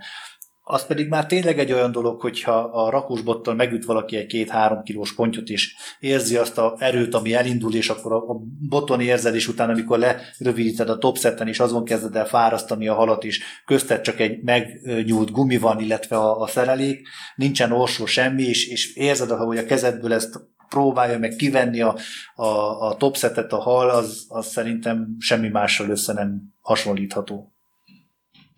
Kicsit félnek tőle, én tudom a rakósbotos technikától, mert mondják sokan, hogy mennyi cucc kell hozzá. Na most, ha valaki már féderezik, és mondjuk ne Isten versenyezget, és már van egy ládája, és akkor már igazából csak egy rakósbotot, meg egy görgőt kell venni, már mindene megvan. Tehát nem egy olyan ördögtől való dolog ez se, meg hát nyilván ez is olyan dolog, hogy nem kell rögtön a csúcskategóriás bottal kezdeni, tehát elmondtam a videómban, hogy én is először egy 25 ezer forintos használt botot vásároltam, és egyébként pont Sivák Matyitól, aki most már kétszeres magyar bajnok, meg világbajnok féderesünk, ő még akkor úszózott, az övé volt, még őnek is, ha akkor azt mondtam volna, hogy Matyi, majd te Féder világbajnok leszel, akkor kiröhögött volna szerintem. Aztán utána mit hozott az élet, ő ebbe, ebbe merült el utána olyan szinten, hogy most tényleg ott van a világ élvonalába.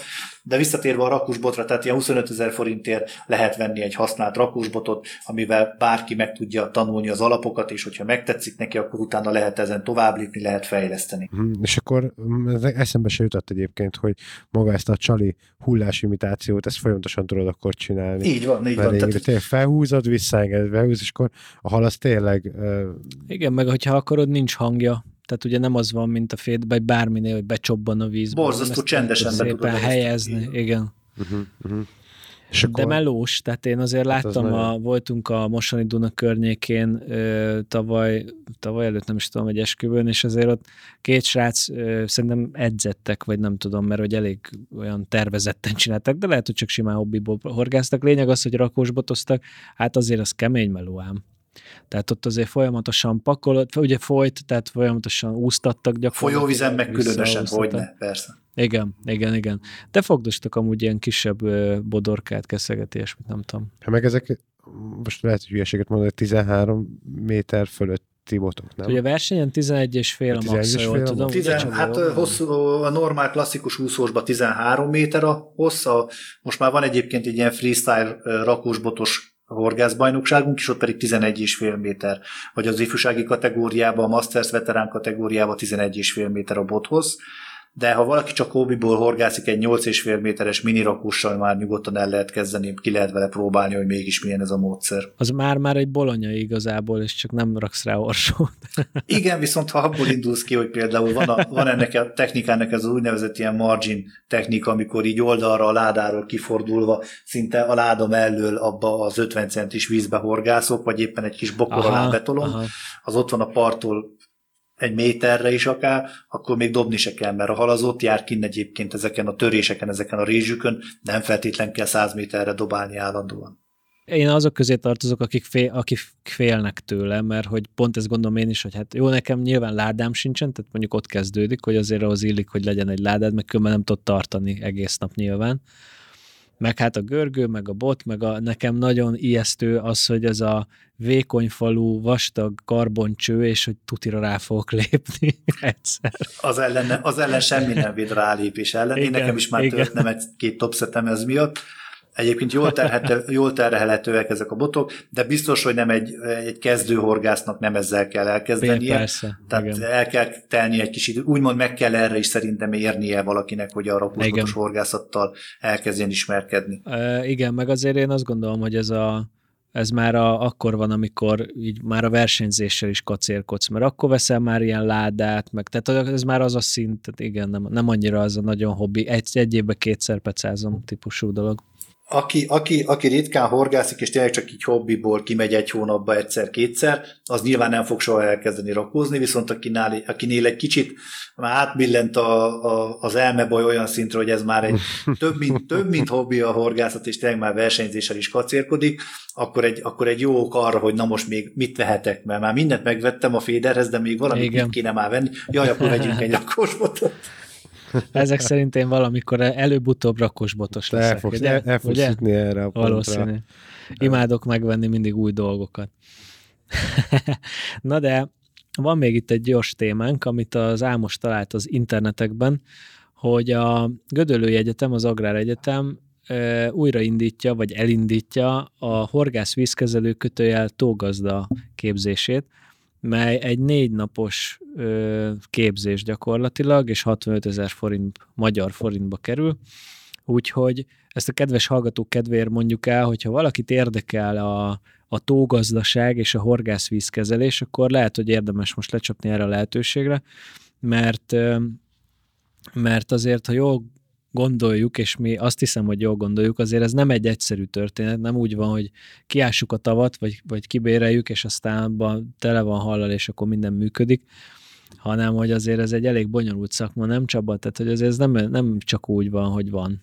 Hát, hogyha valaki ezt jól akarja csinálni, akkor igen, bonyolult szakma, tehát oda kell rá figyelni, és azért nem is haszontalan egyébként egy ilyen tógazda, ilyen hal gazdálkodási ö, jogosultságot szerezni, vagy papírt szerezni, hogy legalább az alapokkal nyilván egy ilyen négy napos ö, tanfolyam alatt teljes mélységében nem lehet ennek elmerülni, de olyan szinten mindenképpen, hogyha valakinek van egy horgász tava, és szeretné azt, hogy az abba, abba a halak azok jól érezzék magukat, és oda tudjon figyelni, tudja azt, hogy amikor lát egy halat, akkor mit kell azzal az elpusztult hallal tenni, hogy esetleg el kell vinnie egy hatósági vizsgálatra, ahol megállapítják, hogy mitől pusztult el, tudja azt, hogyha mondjuk megjelenik a zöld algásodás a tóban, akkor mit kell tennie, hogyha oxigénhiányos állapot lép fel, akkor tudja, hogy ezzel ellen hogyan tud védekezni. Tehát én azt gondolom, hogyha valaki már vesz egy ilyen horgásztavat, ami azért, hogy én nézegettem az, az apró hirdetésekbe, vagy legalábbis az ilyen Budapest környéki tavak nem, nem, nem két fillérbe kerülnek, tehát azért rendesen, rendesen zsebben nyúlós történet, és még nem beszéltünk arról a halálományról, amit bele kell telepítenie annak érdekében, hogy, hogy tényleg élvezetes specába legyen része a vendégeinek.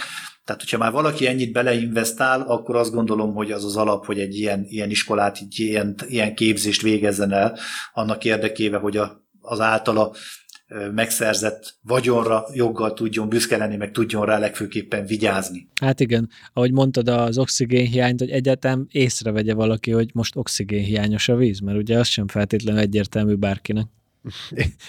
Múltkor, amikor majdnem kinyírtam a halaimat otthon. Hát nekem, ezért, nekem ezért tetszett meg ez Neked a lehet, hogy el folyam, kéne mert, mert, ezt, mert képes vagyok az otthoni kis halaimat és a, a kinti tóba, hogy, hogy ott, nyilván egy ilyen tóba, amiről felülről rálátsz, mert a emeletről rá- rálátok a tóra, láttam, hogy mindig az van, hogy kinézek, és nézem, hogy hol vannak a halak. Tehát mindig keresem. Tehát felállok a géptől, dolgozok, na, megnézem a halakat. És sosem nem szoktam őket látni, mert hála Istennek elég jól beállt már a tó, és így ők itt lent el vannak. Nyáron, amikor nagy meleg van, akkor talán feljönnek egy picit napozni, de most ilyen ősz végén így, így fenn voltak a víz tetején. Nem mondom, olyan gyerekek napoztok. Néztem, hogy nagyon-nagyon-nagyon nézegette kifelé szájjal, azt akkor jutott eszembe, hogy új, új, lehet, hogy nincs elég oxigén a vízbe, és akkor gyorsan lementem, elkezdtem locsolgatni, hogy legalább valami oxigén kerüljön bele, és rájöttem, hogy a, amikor engedtem bele vizet, azt, azt kicsit valószínűleg befertőződött. Úgyhogy. Oh no. Hát igen, ezért nem árt elvégezni ezeket a tanfolyamokat, hogy ne engedjél bele olyan vizet, amitől elfertőződik, a- vagy hát bepossad, vagy nem tudom. Minden esetre, ha valakit ez érdekel, vagy van saját tava, akkor van egy ilyen lehetőség, az a, a Gödöllői Egyetemnek a weboldalán megtaláltok hozzá minden információt, és azt hiszem március végén van, a, van az oktatás. Az első két a, alkalom igen, igen, igen. Vagy Valahogy így. Jó. A, én azt hiszem, hogy lassan elérkeztünk a, vagy nem lassan, hanem elérkeztünk a műsoridőnk végéhez, úgyhogy még néhány gyors, gyors és fontos információ, hogy január vége van. A január 31-ével érvényét veszítik, vagy hát február 1-ével a 2021-es állami ö, horgászjegyek, úgyhogy ne felejtsétek el kiváltani a 2022-eseket, és aztán közben ne felejtsétek el leadni február 28-ig a fogási naplótokat, ami egyébként az új horgászék kiváltásával ugye automatikusan megtörténik, de ha valaki nem akarja kiváltani még az új horgászegyét, akkor ezt tegye meg február 28-ig, mert hogy egy fontos téma erről eszembe is jutott még, hogy Csaba, te arról mit tudsz, hogy a közel 800 ezer, maradjunk a 700 plusz ezerben, fogási naplóval mi történik, miután leadódik? Mert itt a múltkor az Ámossal beszélgettünk az adásban erről, és én azt találtam mondani, hogy hát nem nagyon tudom azt elképzelni, hogy valahol összegyűlik ez a legyen 700 ezer darab kis könyv, és azt valaki egyszer bedigitalizálja, és abból lesz egy jó és értelmezhető statisztika. Nem digitalizálják be, de egyébként a, a fogási naplót mielőtt leadod, összesíteni kell a benne lévő adatokat, tehát összesíteni kell a horgászattal töltött napok számát, a fogott halakat fajtánként szépen, és ö, amikor leadod a horgász egyesületet, tehát a horgász egyesületed ezt feldolgozza, és ezeket az adatokat továbbítja. Tehát ebből, ebből igenis Á. statisztika készül. Tehát nyilván, hogy magát Tehát a, a jegyet azt nem Horgász kell Egyesület- bedigitalizálni, meg kell x ideig őrizni, és csak utána lehet megsemmisíteni, mert ez ugye személyiségi adatokat is tartalmaz, de a benne lévő adatokat azokat földolgozzák minden esetben, és ezeket ilyen különböző statisztikákhoz föl lehet használni, hiszen ebből derül az ki, hogy például a Tiszának, vagy éppen a Dunának a vízrendszeréből adott évben hány darab, hány mázsa vagy tonna hal került ki fogásra a horgászok által. Ebből lehet látni azt, hogy mondjuk a, a átlagot lehet számolni, hogy mondjuk hány napot töltünk el horgászattal, lehet belőle látni azt, hogy ki az, aki a, a legtöbb időt tudta vele tölteni, lehet azt látni belőle, hogy például milyen vízrendszerekre járnak a magyar horgászok a legtöbben, a legszívesebben, és akkor ezek mind nyilván a későbbi döntéseknek a meghozatalát tudják segíteni az ilyen adatok. Az a lényeg, hogy ezekből nyilván épül fel egy olyan adatbázis, ami a MOHOSZ-nak a munkáját hallgazdálkodási szempontból, vagy pedig horgászturisztikai szempontból is a későbbiekben segíteni tudja. Igen, ez világos számomra is. Én is ezt gondoltam, hogy hát ezért nagyon hasznosak ezek az adatok, csak azt nem tudtam elképzelni, hogy ez hogyan gyűlik össze egy helyre, és ki az, aki ezt egy Excelbe felviszi, hogy XY 26 nap, 10 kiló ponty, 3 darab, 16-os víztérkód, de így már értem, hogy akkor ezt maga a Horgász Egyesület végzi, ahol amúgy kiváltom a következő évit, és leadtam az Igen, előző ezt, évit, ezt, és akkor Én úgy tudom, hogy ezt ők, ők összesítve továbbítják Aha. a szövetségnek, és a szövetség is összes, és akkor így Aha. fel végül Aha, hozzá. Igen. Értelek, akkor igazából... Jó, ez, ez egy jó hír igen, azért. Én... Voltak kétségeim, de ez egy egész jó megoldás. Bár ennél nem, mondjad, igen. Igen, bocsánat. elég szkeptikusak voltak, és főleg én voltam a hangodó az előző adásban erről, hogy meg méltatlankodtam is, hogy ugye a fő, a, nekem mindig az volt a, a nem értettem azt az eljárást, hogy be kell jelölnöm ugye a kiskönyvbe, meg ugye megveszem online egy jegyet, hogy, hogy miért kell, hogy akkor, akkor is horgászik, amikor már arra napra van jegye, de akkor ez azért van, mert ugye itt igazából szimultán két rendszer működik. Jelenleg még. Tehát, hogy a, ugye a horgász, horgászból, vagy boltos, vagy a szövetség, ugye ő ezt nem fogja tudni, hogy én voltam, mert ugye nem nála vettem meg egyet, hanem a horgászjegy.hu-nál, és ezért kell berakni, mert az ő által készített statisztikába viszont az nem fog tudni belekerülni, ami Meg amit, amit, amit lead a horgász szövetség, a horgász ö, szövetség, nem szövetség, hogy hívják, akinél leadom a jegyet, és kiváltom az újat. Egyesület. Egyesület. Ő ugye személyiségi adatok nélkül adja le anonimon, tehát ott ugye... Be, ők csak a számot továbbítják, így van. Persze, Igen. persze. Akkor ez, akkor ez a különbség. És mikor lesz applikáció? Mert hogy azért tök jó, tök jó, jó igen, van egy jó applikáció egyébként a piacon, úgy hívják, hogy Fishinda, de a lényeg az, hogy a, hogy tud, vagyis, hogy tök jó lenne ezt már digitálisan vezetni, és nem egy ilyen kis könyvben tollal, és elfelejtjük beixelni, hogy voltunk horgász. Nyilván ez a jövő ez a jövő, de azért jelen Igen. pillanatban arra is gondolni kell, hogy nagyon sok olyan horgásztársunk van, aki mondjuk idősebb generációhoz tartozik, és mondjuk Persze. okostelefont még nem képez, nem tudja úgy kezelni, de hogy csak arra gondolok, hogy mondjuk a vízparton sem mindenhol olyan a lefedettségünk, hogy bárhonnan maximális biztonsággal lehessen ezeket intézni. De nyilván, hogy ez a jövő az ez, hogy egy idő után ez a, ez a része is majd digitalizálásra kerüljön a dolognak, mint hát annyi minden változik már életünkben, hogy hogy hihetetlen ez is egy Persze. ilyen terület. A jövő Jó, már nagyon kíván... Igen, nagyon várjuk, és örülni fogunk, amikor már majd nem kell kiskönyvbe írnunk, de kivárjuk, türelmesek vagyunk. A, jó, én azt hiszem, hogy, hogy a végéhez érkeztünk. Igen, abszolút. Köszönjük szépen, hogy itt voltatok, illetve Csaba, hát természetesen neked köszönjük leginkább, hogy itt voltál, még akkor is, hogyha így online, és a... És reméljük, a, hogy jól lesznek a, a, kara, a karantén e- ellenére. Hát ez egy ilyen, ilyen időszak, sajnos, igen, nem, ezzel nem lehet mit tenni. A lényeg, hogy mindenki jól van, és mindenki egyben van. Kedves hallgatók, nektek pedig nagyon köszönjük, hogy minket hallgattatok. Ne felejtsétek el, hogy fel kell iratkozni a Parti Arcok podcast mindenféle lehetséges csatornájára, Tegyétek ezt meg a YouTube-on, ha ott hallgattok minket, akkor ott van a jobb alsó sarokban kis feliratkozás gomb, hogyha a Spotify-on, akkor ott felül van a, felé, a követem gomb, és, és a többi, és a többi. Értékeljetek minket a Spotify-on és az Apple Podcast-ben, és ne felejtsétek el bekövetni Poják Csabát, akinek van YouTube csatornája is, és Facebook oldala, és stb. Ezeket mindet meg fogjuk osztani a a leírásban. Igen, és akkor majd indítatnánk a, annyit mondjuk ezt a feliratkozást, mert kezd, ki, kezd kicsit kényelmetlen lenni, legalábbis nekem, bár mondjuk te mondod, de már nekem kényelmetlen, hogy szinte, hogy csináltak egy ilyen játékot, hogy ha veszünk feladást, és valaki közbe iratkozik fel, tehát nyilván ez ügyes, ügyesnek igen, kell lenni, ezt nem, nem tudjátok, hogy mikor vesszük fel. Oké, okay, és most volt ilyen, aki Volt, feliratkozott? képzeld el, képzeld, szerintem rá Na, mondd el. is. Uh, úgyhogy Török Sándornak köszönjük, hogy feliratkozott YouTube-on, uh, és Gábor Mészárosnak, tehát egy adás Hoppá. kettő új feliratkozónk lett. Na így bővül Úgyhogy a parti igen. arcok közössége, amiért nagyon hálásak vagyunk. Nagyon sokan hallgattuk minket, egyre többen, úgyhogy ez tök jó. Igyekszünk megfelelni az elvárásoknak és fejlődni, úgyhogy igazából ennyit szerettünk volna ebbe az adásba sűríteni. Kicsit elfáradtunk így a Csaba, végére, de köszönjük szépen, hogy, hogy rendelkezésünkre álltál. Nagyon sok kitartást és sok szerencsét is kívánunk a magyar csapatnak, meg neked a, az idei évhez, és akkor reméljük, hogy jövőre már talán ez ilyen pandémia nélküli versenyeket lehet majd rendezni. Bízunk benne, köszönöm szépen a meghívást én is.